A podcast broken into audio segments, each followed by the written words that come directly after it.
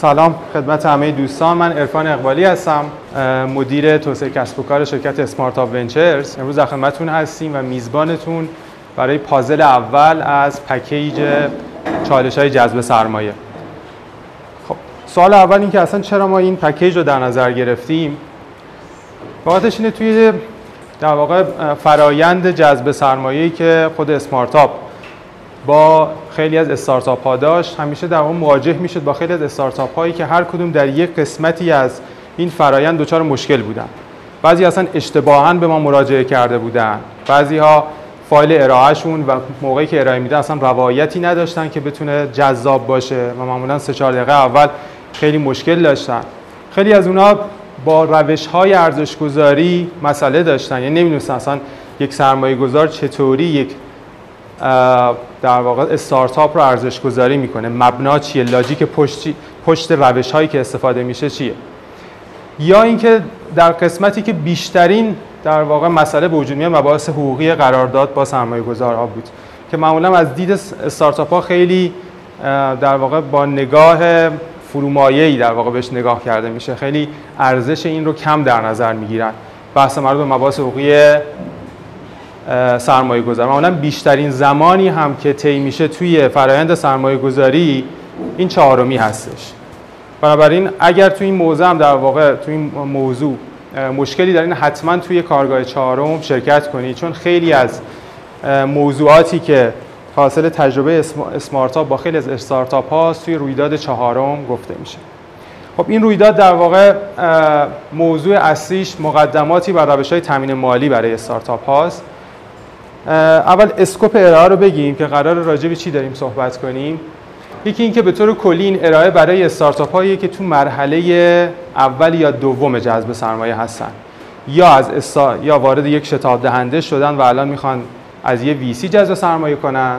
یا اینکه وارد شتاب دهنده نشدن. مستقیما early fund شون رو می‌خوان از شرکت سرمایه‌گذاری خطرپذیر بگیرن. پس این scope برای این استارتاپ هاست. به تا وقتی استارتاپی توی این موقعیت قرار می‌گیره سنش زیر دو ساله معمولا.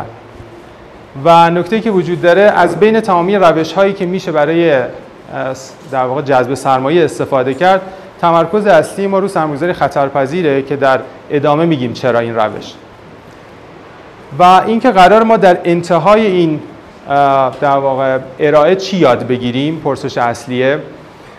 ببینید نکته که وجود داره این که خیلی از استارتاپ ها خیلی زمان سپری می‌کنن برای اینکه مشتریشون رو بشناسن.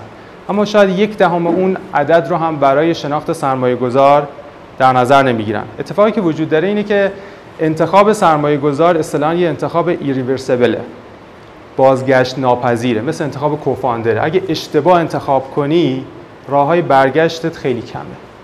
بنابراین خیلی اهمیت داره که خیلی راحت اپلای نکنیم برای هر سرمایه گذاری و زمانی که در مرحله جذب سرمایه قرار داریم یک سری فکت ها رو چک کنیم. بنابراین در انتهای این ارائه شما در واقع یک ورد جادویی به دست نمیارین که فکر کنید اون رو هر جا بگین می‌تونید جذب سرمایه انجام بدین. بلکه یک چک لیستی به شما داده میشه که راحت تر بتونید انتخاب کنید. انتخاب شما رو راحت تر می‌کنه.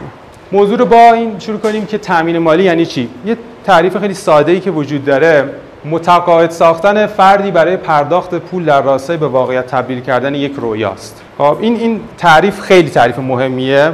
دو تا side داره. یه side کارآفرین داره یه side سرمایه گذار داره. خب توی فرایند تامین مالی سرمایه گذار به نظر شما چه در واقع المانی رو میاره؟ چه چیزی رو داره میفروشه؟ سرمایش سرمایه گذار سرمایهش رو داره میفروشه. سرمایه گذار سرمایه رو میاره روی میز. به نظر شما کارآفرین چی میاره روی میز؟ آورده کارآفرین چیه؟ مهارت علم وقتشو دیگه؟ تیم؟ ایده؟ توی این تعریف هم کاملا مشخصه. یک رؤیا. خب؟ یا به تعبیر درستتر آینده. کارآفرین آینده میاره سرمایه گذار سرمایه میاره. بیشترین کانفلیکتی که اینجا در واقع بین سرمایه گذار و استارتاپ ها اتفاق میفته اینجاست. شما خیلی نقد ها رو میشنوید که سرمایه گذارها میگن استارتاپی که اومده پیش ما فقط یه سایت آورده.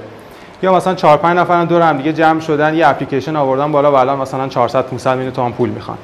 از اون برم این نقد رو از سمت کارآفرین ها میشنوید که سرمایه‌گذاری خطرپذیر خطر نمی‌کنن. پول سرمایه گذاری نمی‌کنن. بیشترین کانفلیکت اینجا اتفاق میفته چرا؟ چون سرمایه گذار چیزی که داره میاره تنجبله سرمایه است. اندازش مشخصه. چیزی که کارآفرین میاره این تنجبله نامشهوده. خب شما یه آینده ای که نمیشه نه متری براش در نظر گرفت نه اینکه اندازه گیری کرد. بنابراین دارین یک کالای تنجبل می‌گیرین در ازای یک در واقع کالایی که این تنجبل هست میفروشید. پیچ های خیلی از استارتاپ ها رو نگاه کنید. ببینید سرمایه گذار چه سوالایی می‌پرسن. یه تعداد از سوالایی که می‌پرسن روی کرده گذشته محور داره. خب؟ این مسئله رو چطوری حل کردی؟ این traction رو چطوری به دست آوردی؟ تیم رو چطوری ساختی؟ چه روشی رو استفاده کردی؟ و قسمت مهمتر سوالاشون نگاه آینده داره. این مسئله رو می‌خوای چطوری حل کنی؟ خب؟ روش های در آینده چطوری خواهد بود؟ سوال هایی که خیلی تاثیر داره توی مواجهه با سرمایه گذار و محل تصمیم گیری اونه نگاه به آینده است. اینکه شما آینده رو چطوری داری ترسیم می‌کنی. راجع به دوستانی که استارتاپ دارن. حالا چون وسط بحثه بخوایم زمان خیلی طول کشی میشه ولی دوستانی که استارتاپ دارن می‌تونن دستشون رو بلند کنن که کیا تو مرحله جذب سرمایه هستن. بله بسیار. خب. نقطه شروع. فرض کنید شما الان یه استارتاپی هستین. تقریبا یک سال شروع به کار کردین 6 7 نفرین.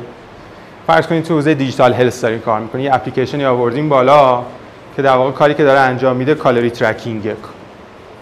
تو کافه بازار هم اپلیکیشنتون رو launch کردین ده هزار تا user هم دارید. الان فکر می‌کنین مرحله ای هست که می‌تونه پول سرمایه گذار وارد استارتاپتون بشه و شما یک رشد خیلی خوب داشته باشید. اولین قدمی که و اولین اقدامی که باید انجام بدیم به نظرتون چیه؟ تصمیم گرفتیم بریم پیش سرمایه گذار تصمیم گرفتیم الان تازه جذب سرمایه رو شروع کنید. اولین سوال و اولین اقدامی که باید انجام بدین چیه اولین سوالی که بهش پاسخ بدین.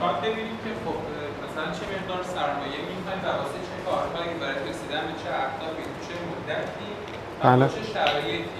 و خب طبیعتا انتخاب سرمایه گذار و قبل از اون مسلط شدن به موضوعاتی که از اون چه که شما گفتین تا والیویشن و موضوعات دیگه هست باید آدم باشه آشنا بشه تا بتونه اولیش رو می‌تونیم بگین؟ اینا که گفتین کاملا درست بود. قدم اول.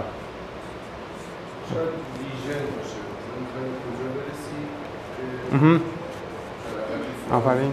نزدیک شدیم بهش. دیگه؟ بیزینه آها financial projection. بدی چقدر okay. ببینید نقطه شروع. سلام. دقیقا ادامه همون slide گذشته است که گفتیم. خب؟ شما یک آینده ای دارین متصور میشین. سوال خیلی مهم اینه گذشته شما یک رکوردی هست از اینکه این ادعایی که می‌کنید چقدر قابلیت تحقق داره. خیلی اوقات یه استارتاپ رو می‌بینید یک سایتی رو یه اپلیکیشنی آورده بالا و اپلیکیشنش 5000 تا یوزر داره. یا کالایی که ساخته مثلا تو حوزه آیوتی بوده تونسته مثلا 10 تا ازش بسازه. ادعایی که می‌کنه میگه اگه پول شما بیاد من می‌تونم در واقع تعداد یوزرام رو در عرض یک سال مثلا 100 خورده هزار نفر برسونم یوزرهای فعالمو. اتفاقی که میفته اینه که ادعاهایی که شما می‌کنید و اون آینده است باید ببینیم تا چه حد به این گذشته قرابت داره و می‌خوره. خیلی از مشکلات اینجا به وجود میاد تو تامین مالی. حالا سوال اصلی چیه؟ سوال اصلی اینه که من چه گذشته ای ساختم؟ سوال اول تامین مالی که می‌خواین انجام بدین که باید بپرسید من چه گذشته ای ساختم. و آیا این گذشته با آینده ای که دارم تصویر می‌کنم همخانی داره یا نه؟ می‌تونم بهش برسم یا نه؟ حالا برای اینکه این گذشته رو در بیاریم این مدل خیلی می‌تونه به ما کمک کنه. تعریف و ساختار استارتاپ ها رو مدل های, مدل های مختلفی داره. اما یکی از مدل هایی که خیلی خوب اینو, اینو در واقع داره نشون میده این مدله. اینجا customer value proposition experiment go to market business model کاری که به طور کلی شما باید انجام بدین تمامی این مراحل رو می‌برین جلو و همزمان با اون یه interaction ی بین تکنولوژیتون و product تون وجود داره. مثلا همون مثالی که زدیم برای اون application calorie tracking ه همون استارتاپی که بهتون گفتم تو حوزه calorie tracking کار می‌کنه. customer value proposition ش چیه؟ میگه که customer ای من آدم های جوان بین 18 تا 34 سال هستن. چرا؟ چون که امروزه تو فضای ایران و دنیا یکی از معیارهای زیبایی علاوه بر صورت و فشن و اینها هیکل زیبا شده. پس بنابراین آدم ها برای اینکه به وزن ایدئال برسن از این خدمت استفاده می‌کنن. یکی از value هایی که من دارم میدم پس چیه؟ یکی از مشتریهایی که من دارم target می‌کنم نسل جوانه. پس این میشه در واقع customer م value م چیه؟ توی خیلی از این calorie tracking ها value اصلی self discipline ه خیلی اوقات ما خودمون که قول میدیم نمی‌تونیم به اون وفادار باشیم. calorie tracking ها دارن شما رو توی مسیری قرار میدن که هر روز شما رو دارن track می‌کنن. به شما مرتب در واقع پیام میدن به شما مرتب میگن که توی چه وضعیتی هستی؟ این پنج روزی که تا الان رفتی تونستی اینقدر خوب عمل کنی. خب توی این پنج روز آینده خوب عمل نکردی. بنابراین کاری که انجام میدن self discipline ه value اصلیش. go to market strategy go to market experiment ی که دارن چیه؟ خیلی از این آدم هایی که نسبت به فضای در واقع وزن و calorie tracking به طور کلی حساس هستن تو فضای اینستاگرام خیلی حضور دارن. خب معمولا عکسای خیلی از در واقع سلبریتی های مختلف رو like می‌کنم. پس یکی از جاهایی که market ی که من می‌تونم کالامو محصولمو بهش برسونم اینستاگرامه. خب؟ business model هم چطوریه؟ business model هم مثلا اینطوریه که premium ه. شما تا پنج روز گذشته تو اگه بخوای ببینی رایگانه اما اگه بخوای track مثلا سی روز گذشته تو ببینی باید feature رو premium کنی. خب هر کدوم از اینا هم که بخوای develop کنی باید تکنولوژی و product مخصوصش رو چیه؟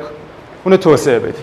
این یه structure کلیه که یه استارتاپ وقتی می‌خواد در واقع بره پیش سرمایه گذار به طور کلی از خودش بپرسه من تو چه گذشته ای هستم باید اینو برای خودش تداعی کنه. اما هنوز ما جواب پرسشمون رو نگرفتیم. من چه گذشته ای ساختم؟ پرسش اصلی اینجا مشخص میشه. اون سه تا نکته ای که بهتون گفتیم. business model، go to market و customer value اینها یک سری اجزا دارن. شما فکر کنم همتون کتاب Lean Startup رو خوندین. تو لین استارتاپ میگه خیلی از کارهایی که ما داریم انجام میدیم فرضی است فکت نیست. یعنی یکی از اصلی ترین خروجی این کتاب همین. بنابراین خیلی از کارهایی که شما توی یک استارتاپ دارین انجام میدین کارهای گذشتهتون یک سری فرضیاته که تبدیل به فکت شده کارهای آینده که می‌خواین انجام بدین فرضیاتیه که هنوز بهش نزدیک نشدین و ترای نکردین. مثلا میگم شما تو monetization مثلا گفتین همون اپلیکیشن نسخه premium میفروشه. ممکنه این اپلیکیشن بیاد و content بفروشه. خب؟ بیاد در واقع ویدیوهایی که وزن شما رو کم می‌کنه بفروشه. این یه روش مورد درآمدزاییه ولی شما اینو تست نکردی. این فرض آینده شماست. یکی از کانال هاتون کانالی که شما گفتین اینستاگرام بود. یکی از کانال هاتون ممکنه فضای تلگرام باشه. یا ممکنه مجله های آشپزی باشه که خیلی از خانم های خونه‌دار استفاده می‌کنن. اونجا یه کانال دیگه باشه. پرسشی که توی دو slide قبل اشاره کردیم چه گذشته ای ساختین بر اساس این به دست میاد. من چه فرضیه؟ تمام اینا hypothesis داره ها. اینجا فقط من ننوشتم. تمامی اینها یعنی فرضیه چه کسی؟ فرضیه چه ارزشی؟ فرضیه چه کانالی؟ فرضیه چقدر رشد؟ تمام پرسشی که راجع به این که گذشته شما چیه و آیندهتون چی می‌خواد باشه توی این slide اینجوری نمایش داده میشه. یعنی فرضیه. آره.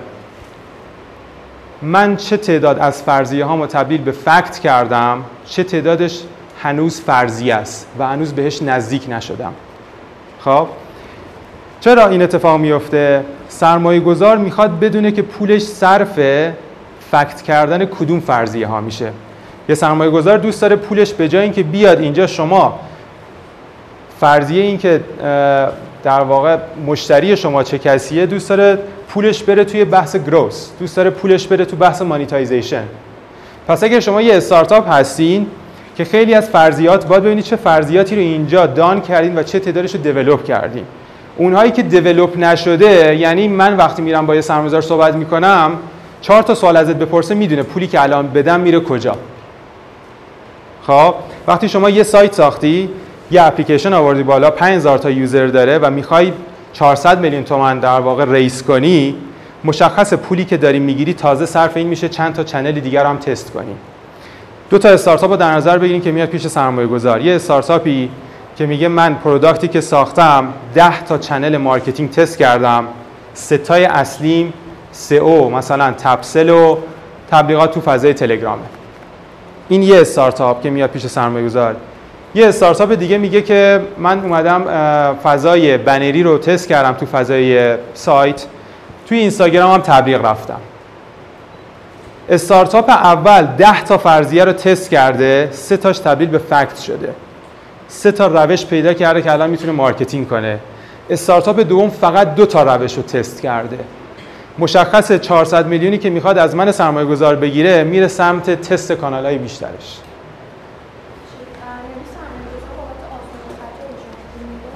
نه بابت این پول میده که شما چه گذشته ای ساختید؟ آره ولی هیته این شناختنه خیلی متفاوته. مثلا میگم همون مثالی که آوردیم خانوم هایی که بین خانوم ها و آقایانی که بین 18 تا 34 سال هستن و به در واقع سلامت و هیکلشون خیلی اهمیت میدن. این یه تعریف از هوه. یه تعریف دیگه از هو چیه؟ خانم ها و آقایونی که بین 18 تا 34 سال هستن اینها عمدتا تو فضای اینستاگرام روزی دو ساعت دارن کار می‌کنن. تو پیج های ورزشی بیشتر حضور دارن. رسانه های عمده ای که دارن مرتب پیگیری می‌کنن توی فضای تلگرام کانال های خبریه. حالت اول با حالت دوم فرقش خیلی زیاده. تو حالت دوم نه تنها شما بیشتر هو رو می‌شناسید بلکه کانال هایی که باید اون رو هم دیولپ کنی هم به دست میاد.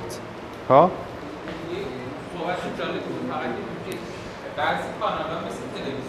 خب شاید موثر باشه واسه استارتاپ آره. این بودجه محل ساختن قبل واقعا نمی‌دونن درسته. یک کانالا که نباید درسته قاعدتا. تعداد بیشتر قابل قبول از کانال ها موضوع دومی که من مثلا با سرمایه‌گذار رفتم صحبت یکی دو بار تستی نه اصلی منظور به ایونت رفتم صحبت کردم. همین که گفتید اولین سوال پرسید چقدر پول درآوردی؟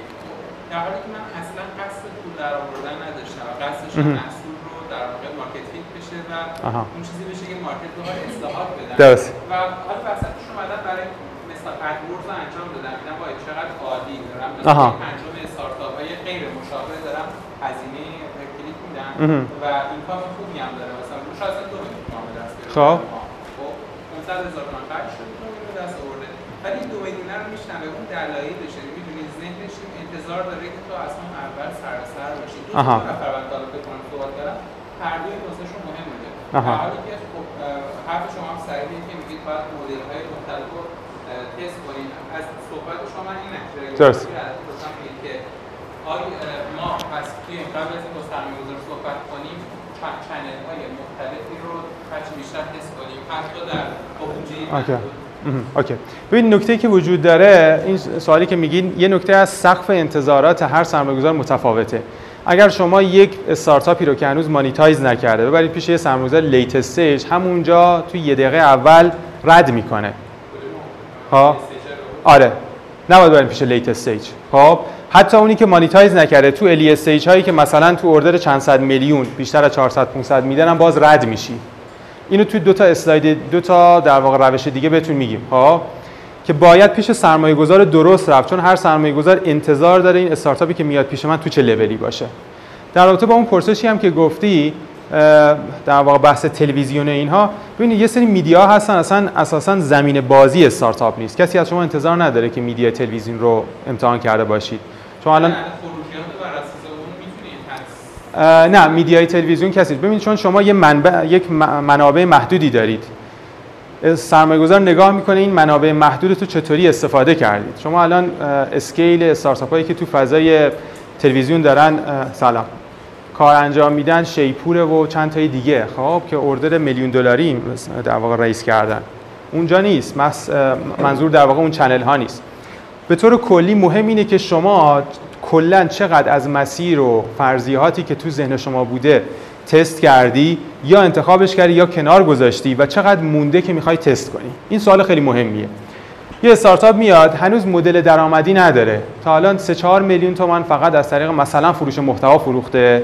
بعد ادعا می‌کنه که مثلا من انتهای سال اول بعد از جذب سرمایه می‌تونم این عدد رو مثلا به 100 و خورده میلیون تومان برسونم. خب مشخصا همونجا شاید سرمایه‌گذار اگه به شما هم به روی شما هم نیاره تو ذهنش می‌دونه که میگه شما هنوز بیزینس مدل در نیاوردی نمی‌دونی که هنوز از چه روشی باید بفروشی. مشخص خب میره زیر سوال. خب؟ نکته دیگه که وجود داره سرمایه گذار به طور کلی دوست داره پولش بره جاهایی که ارزش افزوده بیشتری ایجاد می‌کنه. به جای اینکه پول بیاد صرف این که مثلا فرضیات این که ارزش من چیه پول بره توی اینکه دو تا روش monetization دیگه ایجاد بشه. پول بره توی اینکه روش فروش در واقع من دو تا مدل دیگه بهش اضافه بشه.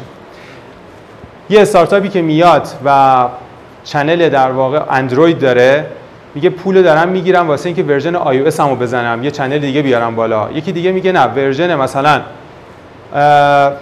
در واقع اندرویدمو دارم آی او همو دارم. پولی که فقط میاد فقط برای sales mode میاد و برای marketing میاد. این دوتا متفاوته. می‌دونم پول من الان فقط برای optimization محصولات میره نه برای اینکه تازه محصولات develop بشه. کلیات. حتما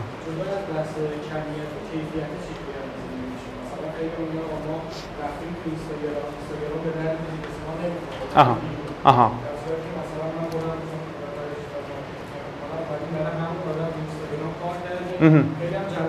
آها. درست. درست یا اصلا business مدل هم همینطور یا فیلم فیلم مثلا برای آها. business ما جواب نمیده درست. جواب درست. به طور کلی جواب دادن یعنی هر مدل تکرار پذیر خب زمانی که میگم اینستاگرام channel خیلی خوبیه برای من نه اینکه توی یه بازه زمانی تونسته مثلا یه تعداد install به من اضافه کنه اگر این تداوم داره consistency داره میشه یه fact خب؟ پس اینو در نظر داشته باشیم. زمانی میگیم جواب دادن جواب دادن یعنی یک حقیقت تکرار پذیر نه فقط در یک بازه زمانی. و نکته دیگه که خیلی مهمه این که میگین چه کمیتایی. هر کانال marketing که شما در نظر می‌گیرین یه CAC CLV داره دیگه. شما میگی در واقع از این 10 تا کانالی که استفاده کردی من سه تای اول انتخاب کردم. میگی به چه دلیل؟ میگی مثلا نسبت CLV به CAC اینها مثلا دو نیمه دو سه یا قابل بهبوده. کمیت داره هر کدوم از اینها. وقتی شما میگی monetization رو من okay کردم مدل درآمدیم okay شده یعنی 10 درصد مثلا کاربران من از version freemium تبدیلش کردن به premium. و این روزانه داره با نرخ 3 درصد مثلا افزایش پیدا می‌کنه. حقیقت های تکرار پذیر یعنی fact. خب یعنی اینکه این فرضیه تست شده و okay ه یه سوال اسلایدا رو میگین یا؟ آره اسلایدا رو دوستان براتون میفرستم آره.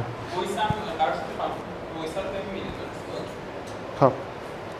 پس سوال اول که راجبش صحبت کردیم این بود. من چه گذشته ای ساختم و این گذشتم چقدر باورپذیر نسبت به آینده ای که دارم متصور میشم حاج این CVP و BM و GTM سه تا مرحله بودن که همزمان با هم دارن گسترش پیدا کنن وقتی مدل. سرمایه گذار میگیم باید CVP تموم شده باشه مثلا GTM شروع شده آها. باشه درست نه بعد ما بگیم الان فازی هستیم که این ستا رو تا یه حدی پیش بردیم. از ستا یعنی ممکنه ما چه می‌دونم CVP مون تموم شده باشه درست. مثلا GTM مون هم تموم شده باشه یا نه فقط CVP مون تموم شده سرمایه گذار انتظار داره که ما مثلا وقتی داریم صحبت می‌کنیم CVP تموم شده باشه یعنی دیگه. کار فرضی نشه. ببین این چیزی که دارم میگم ایتریشن داره. من یه دورش رو رفتم. این می‌تونه دو دور باشه می‌تونه سه دور باشه. خب؟ دید سرمایه گذار منظورم نه این می‌خوام بگم که. آره این یه نکته. نکته دیگه این که شما میگین دید سرمایه گذار مرز بین این سوال ها و این که من تا حالا چه کاری انجام کردم خیلی نسبیه. منتها خیلی از استارتاپ ها نمی‌دونن تا چقدر از مسیر رفتن چقدر از مسیر مونده. این مدل فقط به خاطر اینه که به شما بگه که چقدر از مسیر اومدی چقدر از مسیر مونده تازه. خب؟ وضعیت فعلی رو به شما بگه. در اسلاید قبلی title ش هم همینه. خیلی از استارتاپ هایی که apply می‌کنن نمی‌دونن الان وضعیت فعلیش چیه. این اس- این توضیحات فقط می‌خواد به شما بگه الان کجا وایسادی. okay؟ نه نه توقع نیست. نه نه توقع سرمایه‌گذاری. این یه مدلیه فقط برای اینکه شما تشخیص بدی چه فرضیاتی رو done کردی چه فرضیاتی مونده؟ خب این سوال اول. اگر یه اتفاقاتی افتاده که ما خودمون تجربهش نکردیم آها. ولی مثلا از یک بازار خیلی بکر دو سه مدل وجود داره آها آیا می‌تونیم ما با کنیم یا نه حتما تجربه باید باشیم خودمون رفتیم انجام دادیم بنچمارک مثلا میگی؟ آره. ببین تو بنچمارک هم اتفاقا نکته خوبی اشاره کردی. یعنی اینکه من یکی از سوالای دیگه هم که مرتب ازتون می‌پرسن اینه که بنچمارک در واقع کاری که شما دارین انجام میدین چه استارتاپیه؟ کدوم استارتاپ؟ خب اتفاقی که میفته اینه که این خیلی اتفاق خوبیه. اگر استارتاپی که شما دارین روش کار می‌کنین benchmark داشته باشه عملا وقتی یه استارتاپ benchmark داره می‌دونیم مدل رشد این استارتاپ چطوری بوده تو scale جهانی.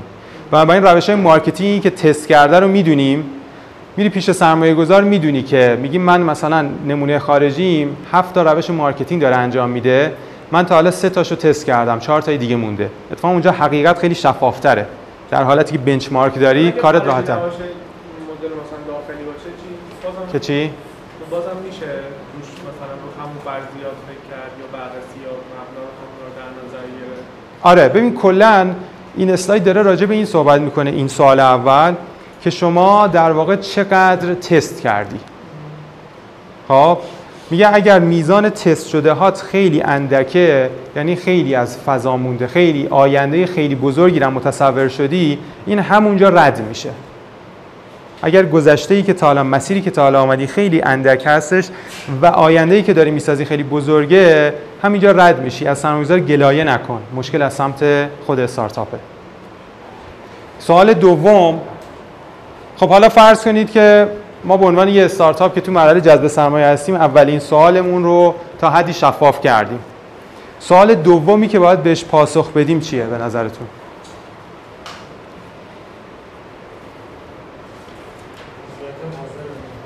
بله. وضعیت حالمون رو گفتیم. همون گذشتهمون بود دیگه. چی دارم؟ ارزش گذاری منظورته. okay؟ میشه وضعیت آینده؟ آره. دیگه؟ مزیت نسبت به رقبا تو فایل ارائه بیشتر میاد. جلب اعتماد سرمایه گذار okay.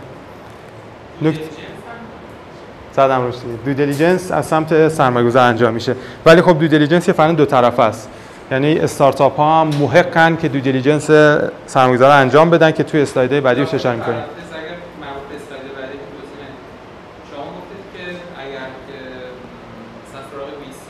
چند خب خب چند صد میلیونی.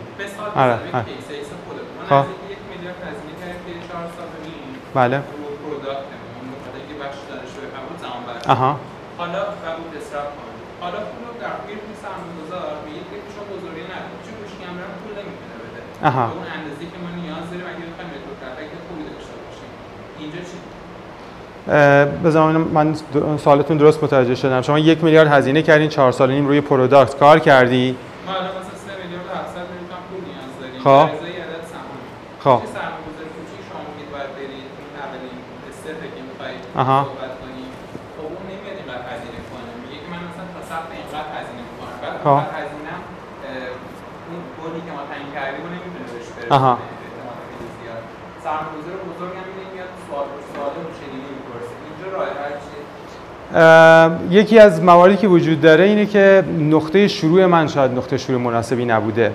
یعنی اینکه من بیام روی یک شما چیز داشتین؟ traction از سمت بازار داشتین؟ به شکل محدود آره به شکل محدود انسان تو جشنواره اول شدیم. درست. همیشه پیش میره؟ فقط بحث بحث جذب سرمایه. که آره میگم این تفاوت رو چیکار چجوری می‌تونیم سرمایه‌گذاری پیدا کنیم که مبلغ زیادی بذاره بدونه یعنی می‌دونیم ببین من الان چند تا پارامتر تو ذهنم میاد که بگم ولی دوست دارم اسلایدا رو بریم جلو. توی اسلایدا اگر جوابتون نگرفتیم من روی پارامترهایی که تو ذهنمه صحبت می‌کنم. خب سوال دومی که من گفتم در واقع راجع به بحث سرمایه است. حالا تازه به این می‌رسیم که من چقدر سرمایه نیاز دارم. خب؟ توی بحث سرمایه چند تا پرسش وجود داره. چه میزان سرمایه می‌خوام؟ برای چه مدتی؟ و نکته دیگه این که بعضی از سرمایه گذارها همشون نه. معمولا دو تا سناریوی دیگه هم از شما می‌خوان. یه سناریوی aggressive یه سناریوی این که پول کمتری رو از شما بخوان. مثلا پول کمتری رو به شما تزریق کنن. مثلا شما یه استارتاپی هستین که مثلا 600 میلیون تومان درخواست سرمایه دادین. سرمایه گذار ممکنه بگه که okay با این 600 میلیون به من میگی در انتهای سال اول شما business 4 برابر میشه. اگر من به جای 600 میلیون بهت 900 میلیون میدم آیا شما می‌تونی مثلا این business رو 10 برابر کنی 12 برابر کنی؟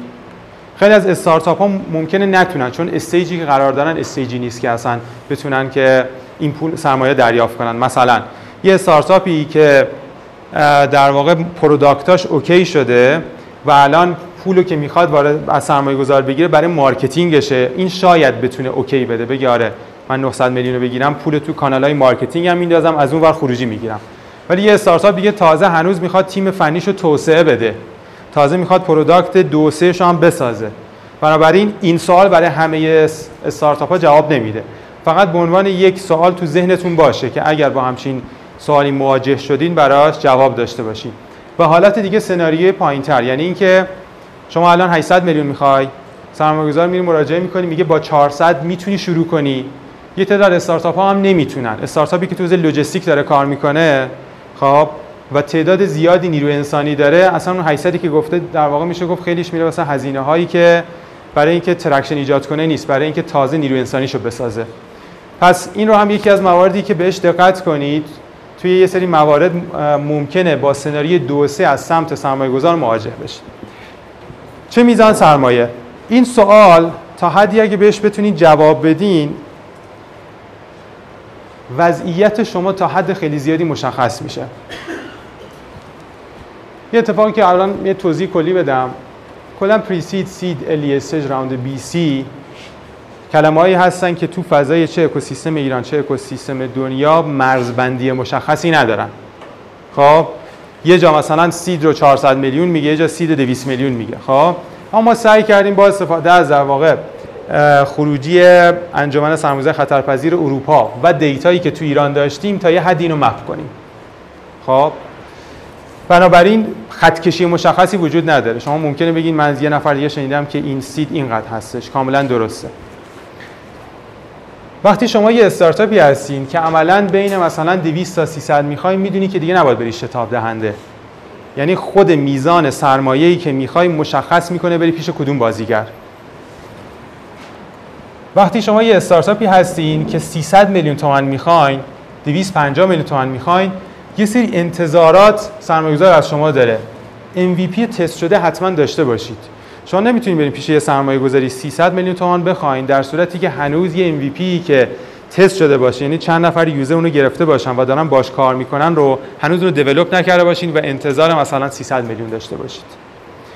اگر شما یه استارتاپی هستین که مثلا نزدیک یک میلیارد می‌خواین بدون اینکه traction داشته باشید هیچ سرمایه‌گذاری به شما اینقدر پول نمیده.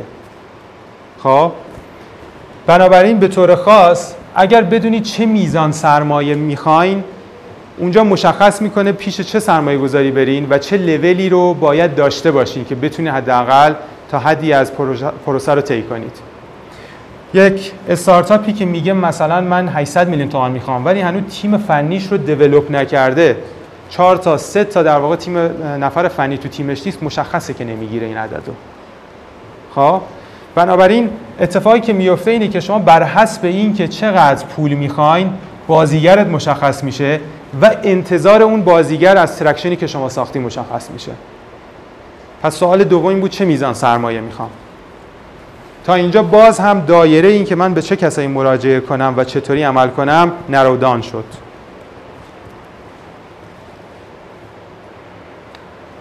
خب سوال سوم. یه مروری کنیم. حالت اول من گفتم چه گذشته ای ساختم. حالت دوم این بود که چه میزان سرمایه می‌خوام؟ به نظر شما سوال سومی که باید بهش جواب بدم چیه؟ چه؟ چقدر سهام بدم؟ اوکی. آینده شرکت؟ خب. دیگه؟ اون سرمایه چطور می‌خواد خرج بشه؟ سرمایه گذار از من می‌خواد. KPI که سرمایه گذار از من می‌خواد. ارزش گذاری Okay. سوال سومی که وجود داره انتظارات از سرمایه گذاره. انتظارات سرمایه پذیر از سرمایه گذار این روزا شما خیلی smart money رو میشنوید. خب سرمایه گذار نباید فقط صرفا پول وارد کنه باید یک سری در واقع آوردهای غیر مالی هم داشته باشه. مثلا میگن non-cash contribution خب اتفاقی که خیلی مهمه اینه که شما به عنوان یک استارتاپ مشخص کنی چه انتظاراتی از سرمایه گذار داری خب شما فقط می‌خوای پولش وارد این مرحله بشه نتورکش رو نیاز داری یک شبکه زیرساختی داره اون سرمایه گذار که باید به شما اضافه کنه.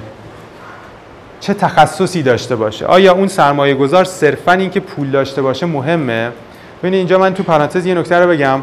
خیلی از سرمایه گذارها رو از یه جنبه می‌تونین تقسیم بندی کنین. سرمایه گذارهایی که پول از یک LP از یک نهاد بیرونی وارد شده و این سرمایه گذار داره این پول مدیریت می‌کنه. این یه نوع سرمایه گذاره یه سرمایه گذار دیگه هم می‌بینید که پول از دل مجموعه از business های موفقی که راه اندازی شده داره این کار انجام میده. مثلا اسمارت اینجوریه. خب اسمارت پول از یک نهاد بیرونی نمیاد از business های موفقی که قبلا خود founder ا راه اندازی کردن میاد. اتفاقی که میفته در حالت دوم اینه که پول همراه با تجربه میاد. پول داره کسی می‌ذاره که قبلا این راه رو رفته و جواب گرفته. حالت اول پول داره کسی می‌ذاره که از یه نهاد بالاسری پول بهش داده شده این فقط باید این پول مدیریت کنه. خب تو اسلایدهای بعدی باز راجع به این قضیه صحبت می‌کنیم. سوال سومی که من باید بهش جواب بدم اینه که اوکی من حالا یه سرمایه گذارانی الان روی میز اومده و می‌خوام بین اینها انتخاب کنم. سابقه اینها چیه؟ اینا چه تخصصایی دارن و آورده های غیر مالی اینها چیه؟ اینجا من یه تعدادی از آورده های غیر مالی سرمایه گذار رو لیست کردم. دانش عمومی کسب و کار. سرمایه گذارانی که خودشون بیزینس را اندازی کردن. این خیلی مهمه.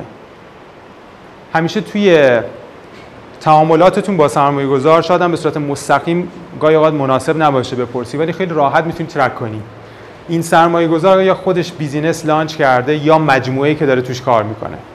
اون مجموعه خودش در واقع تجربه business development داره.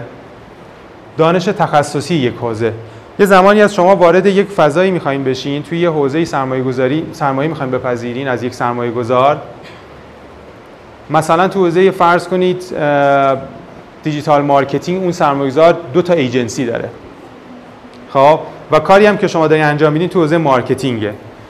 اینجا همپوشانی اینجا synergy خیلی خوبی ایجاد میشه. چرا که اون سرمایه‌گذار دانش تخصصی اون market ی رو داره که شما دارین توش فعالیت می‌کنید. یکی دیگه از آورده هایی که وجود داره شبکه از مشتری یا کانال هاست. ممکنه شما یه استارتاپی دارین که نیاز دارین که یک data آره user base خیلی بزرگی بهتون وصل بشه. شاید مثلا آپارات یه گزینه خیلی خوبی باشه اینجا. خب user base خیلی بزرگی ساخته و فکر می‌کنین این سرمایه گذار علاوه بر پولی که می‌خواد بیاره یه user base خیلی بزرگ داره. یا آخرین خبر. افزایش سرمایه راند بعدی. یه اتفاقی که میفته معمولا توی جذب سرمایه یک فرایندیه که چند بار تکرار میشه. یه سوال پرسش خیلی مهمی که وجود داره من وقتی که افزایش سرمایه رو انجام میدم معمولا برای بازه یک سال تا یک سال و نیمه. من اگر به این سرمایه گذار وصل میشم آیا این سرمایه گذار network یا به طور خاص دانش این رو داره توی افزایش سرمایه راند دوم و سوم به من کمک کنه؟ این خیلی پرسش مهمیه. یا خودش از من در واقع دفاع می‌کنه که من هم با همدیگه بریم و جذب سرمایه انجام بدیم؟ یا اینکه network خیلی بزرگی داره. مثلا یکی از آورده های غیر مالی Smart Hub افزایش سرمایه راند بعده یه استارتاپی که میاد ما این ور میزیم اون ور میزه. اگر contract بستیم سرمایه گذاری شد هر دوتامون میام یه ور میز. تو افزایش سرمایه راند بعدی Smart Hub هم کمک می‌کنه که این سرمایه این استارتاپ در واقع سرمایه راند بعدی رو بگیره. یکی دیگه از موارد خیلی خیلی مهمی که وجود داره خدمات مالی حقوقی و منابع انسانیه. سه تا حوزه ای که خیلی اوقات نمی‌دونم یه عدد خاص بگم خیلی از استارتاپ ها بهش کم توجهی می‌کنن و معمولا اینجا هم ضربه می‌بینن خیلی شدید هم ضربه می‌بینن. خب این روزا شما خیلی می‌بینید که میگه تیم نادرست تیمی که خوب درست نکردن باعث شکست استارتاپ هم شده. استارتاپی رو می‌بینید میگه لحاظ حقوقی یه contract ی بستم بخش زیادی از در واقع یا سهام رو به سرمایه گذار راند دوم دادم یا توی contract ی که بستم خیلی یک طرفه بوده.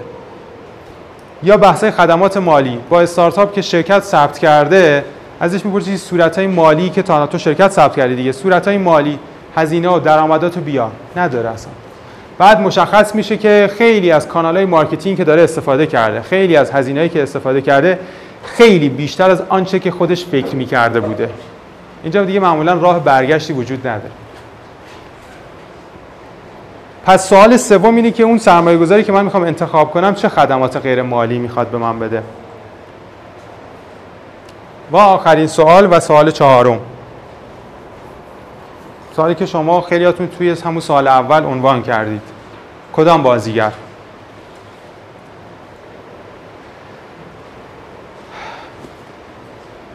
عنوان این ارائه روش های تامین مالی برای استارتاپ ها بود. از این روش ها شما می‌تونید تامین مالی کنید. اما واقعیت هم اینه که اصلی ترین روشی که می‌تونید تامین مالی کنید سرمایه‌گذاری خطرپذیره. بقیه موارد یک سری معایب دارن و یک سری مزایا دارن. تو اسلاید بعدی بهش اشاره می‌کنیم. دوستان و خانواده از سرمایه شخصی خودتون بذارین. وام های تجاری شتاب دهنده ها سرمایه‌گذاری جمعی همون crowdfunding سرمایه‌گذاری فرشته angel investing و سرمایه‌گذاری خطرپذیر. به عنوان نمونه من دو تا از اینا رو اومدم بررسی کردم. اول اینو بگم بعد برمیگم استادم یه تفاوت بین سرمایه گذار انجل و سرمایه گذار خطرپذیر. شما سرمایه‌گذاری انجل معمولا کنترل نمی‌خوان. خب سیت هیئت مدیره از شما نمی‌گیرن امضای چک دوم از شما نمی‌گیرن. خب این امتیازات رو از شما نمی‌گیرن که این اصلی ترین امتیازاته. یا تخفیف رانده بعدی یا تخفیف رانده بعد. خب اینها رو سرمایه گذار انجل از شما نمی‌گیره. ولی سرمایه‌گذار خطرپذیر از شما کنترل می‌خواد. ممکنه اگه سه نفر کوفاندر هستید سه تا خواهید شد یعنی دو تا هستی و یکی دیگه هم سرمایه‌گذار رانده بعدی میاد یه سیت هیئت مدیره از شما بگیره. یک از سه دو از پنج. امضای دوم رو از شما می‌گیره. خب یعنی هر چکی رو که شما بخواید امضا کنی باید امضای رئیس هیئت مدیره یا نایب رئیس هیئت مدیره یکی از اعضا پاش باشه. سرمایه‌گذاری خطرپذیر از شما کنترل می‌خوان. انجل ها نمی‌خوان. سهامی که انجل ها می‌گیرند سهام کمتری یک تا ده درصده. خب سهامی که خطرپذیرها می‌گیرن معمولا عددش بیشتره 10 تا 25 درصده. اینا عدد بیشتری هم میدن تا انجل اینوستورها اتفاق دیگری که میفته انجل ها میزان درگیریشون خیلی کمتره تا سرمایه‌گذاری خطرپذیر. انجل ها بعضی هاشون با دید مسئولیت اجتماعی این کار انجام میدن. بعضی هاشون به عنوان یک هابی حتی انجام میدن. بعضی هاشون وقتای آزادشون رو دارن به این قضیه اختصاص میدن ولی این بیزینسش اینه. خب این شما به بازی اینم باخته. بنابراین میزان درگیری خطرپذیر با شما بیشتره. network ش و دانشش و به طور خاص بازیگرانی که دارن باش کار می‌کنن partner ش و دانشی که داره خدمات مالی حقوقی خیلی از چیزها رو خطرپذیرها اختصاص میدن. خلق ارزش جفتشون قابل توجهه. خب حالا اینو شما همین معیارها رو می‌تونید برای شتاب دهنده ها هم در نظر بگیرید. خب؟ شتاب دهنده عددی که برای شما میاره عدد قابل توجهی نیست معمولا 20 25 میلیون تومانه مهمترین خدمتی که شتاب دهنده میاره آورده غیر نقدیش mentor ش اگه شما یک جایی میرین شتاب دهنده ای میرین من... سطح mentor ها سطحی نیست که در واقع برای شما قابل قبول باشه عملا اون شتاب دهنده و طور کلی فضای شتاب دهنده برای شما مناسب نیست. می‌تونید بیاین coworking space کار کنید. خب؟ سرمایه‌گذاری جمعی معمولا تو ایران هم هستن دیگه خیلی هاشون رو فکر کنم دیدید. عدد سرمایه که می‌تونید از اینا جذب کنی خیلی کمه. شما اگه مثلا خیلی از این پلتفرم های داخل ایران نگاه کنی عمده پولایی که ریز میشه بین 20 تا 50 میلیون تومنه. اینا هیچ کدومشون در واقع اسمارت مانی نیستن. سرمایه‌گذاری جمعی. فقط یه پولیه که به شما اختصاص داده شده. در ازای اون پول هم معمولا چهار روش جبران وجود داره. یک روش روش در واقع اینی که اکویتی بدید سهام بدید. یه روش حالت لنده خب وامه. یه حالت به صورت خیرخواهانه است. و یه حالتی هم در واقع این هستش که ریوارد می‌دید. این چهار تا حالت رو داره سرمایه‌گذاری جمعی. وام های تجاری خب قاعدتا برای کسایی که تو حوزه خطرپذیر کار می‌کنن استارتاپ ها توصیه نمیشه. مگه اینکه یه بیزینس مدل ساختی و می‌دونی همه چیش کار می‌کنه الان فقط محتاج پولی بیاد که میزان رشد تو زیاد کنی. ولی باز هم توصیه نمیشه. شخصی و خانواده عددش کوچولوه و معمولا ریسک زیادی رو سمت خودتون میاره یه founder اگه دغدغه مالی خیلی زیادی هم داشته باشه عملا تمرکزش رو business از دست میره